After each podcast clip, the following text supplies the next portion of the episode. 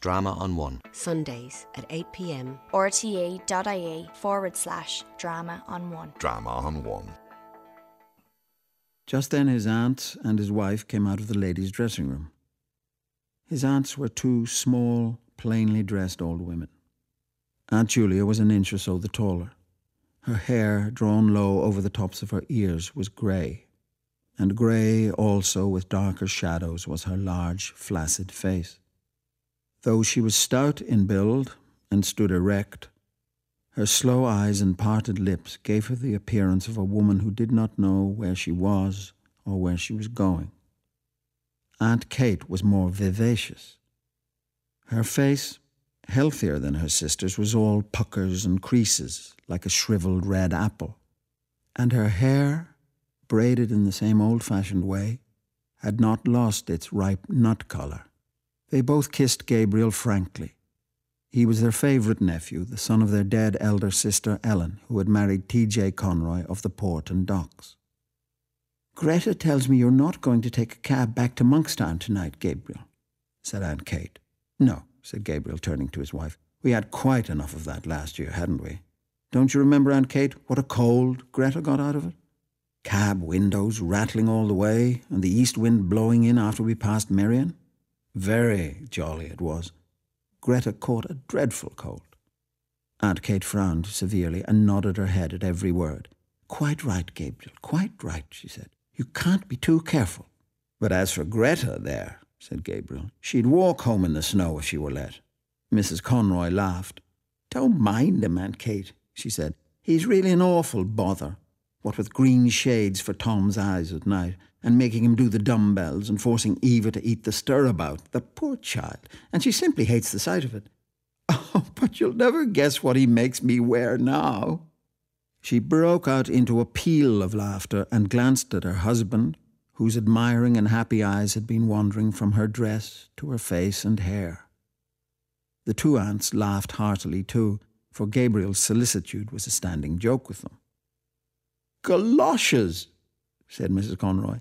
That's the latest. Whenever it's wet underfoot, I must put on my galoshes. Tonight, even, he wanted me to put them on, and I wouldn't. The next thing he'll buy me will be a diving suit.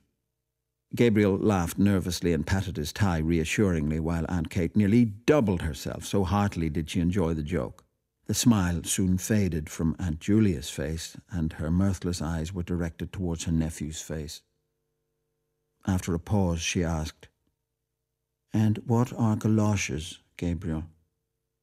Galoshes, Julia, exclaimed her sister. Goodness me, don't you know what galoshes are? You wear them over your boots, Greta, isn't it? Yes, said Mrs. Conroy. Gutta percha things. We both have a pair now. Gabriel says everyone wears them on the continent.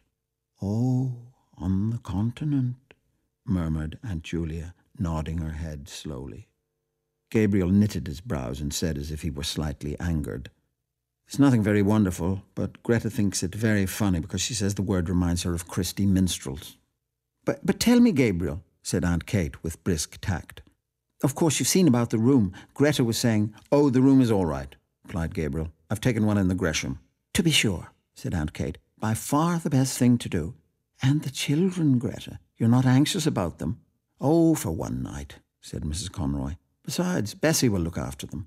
To be sure, said Aunt Kate again. What a comfort it is to have a girl like that, one you can depend on. There's that Lily. I'm sure I don't know what has come over her lately. She's not the girl she was at all.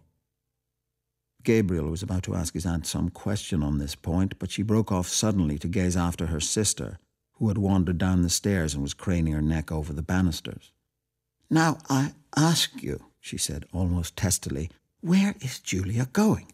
Julia! Julia! Where are you going? Julia, who had gone halfway down one flight, came back and announced blandly, Here's Freddy. At the same moment, a clapping of hands and a final flourish of the pianist told that the waltz had ended. The drawing room door was opened from within, and some couples came out. Aunt Kate drew Gabriel aside hurriedly and whispered into his ear, Slip down, Gabriel, like a good fellow, and see if he's all right, and don't let him up if he's screwed. I'm sure he's screwed. I'm sure he is. Gabriel went to the stairs and listened over the banisters.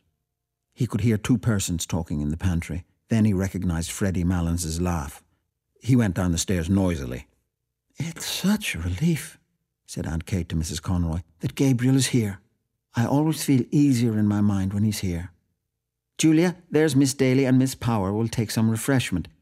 Thanks for your beautiful waltz, Miss Daly. It made lovely time. A tall, wizen faced man with a stiff, grizzled moustache and swarthy skin, who was passing out with his partner, said, And may we have some refreshment too, Miss Morkan? Julia, said Aunt Kate summarily. And here's Mr. Browne and Miss Furlong. Take them in, Julia, with Miss Daly and Miss Power. I'm the man for the ladies, said Mr. Browne, pursing his lips until his moustache bristled, and smiling in all his wrinkles. You know, Miss Morkan, the reason they are so fond of me is. He did not finish his sentence, but seeing that Aunt Kate was out of earshot, at once led the three young ladies into the back room. The middle of the room was occupied by two square tables placed end to end, and on these Aunt Julia and the caretaker were straightening and smoothing a large cloth. On the sideboard were arrayed dishes and plates, and glasses and bundles of knives and forks and spoons. The top of the closed square piano served also as a sideboard for viands and sweets. At a smaller sideboard in one corner, two young men were standing, drinking hop bitters. Mr. Browne led his charges thither and invited them all in jest to some ladies' punch, hot, strong, and sweet. As they said they never took anything strong, he opened three bottles of lemonade for them. Then he asked one of the young men to move aside and, taking hold of the decanter, filled out for himself a goodly measure of whisky. The young men eyed him respectfully while he took a trial sip.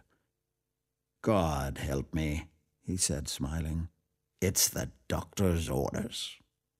His wizened face broke into a broader smile, and the three young ladies laughed in musical echo to his pleasantry swaying their bodies to and fro with nervous jerks of their shoulders.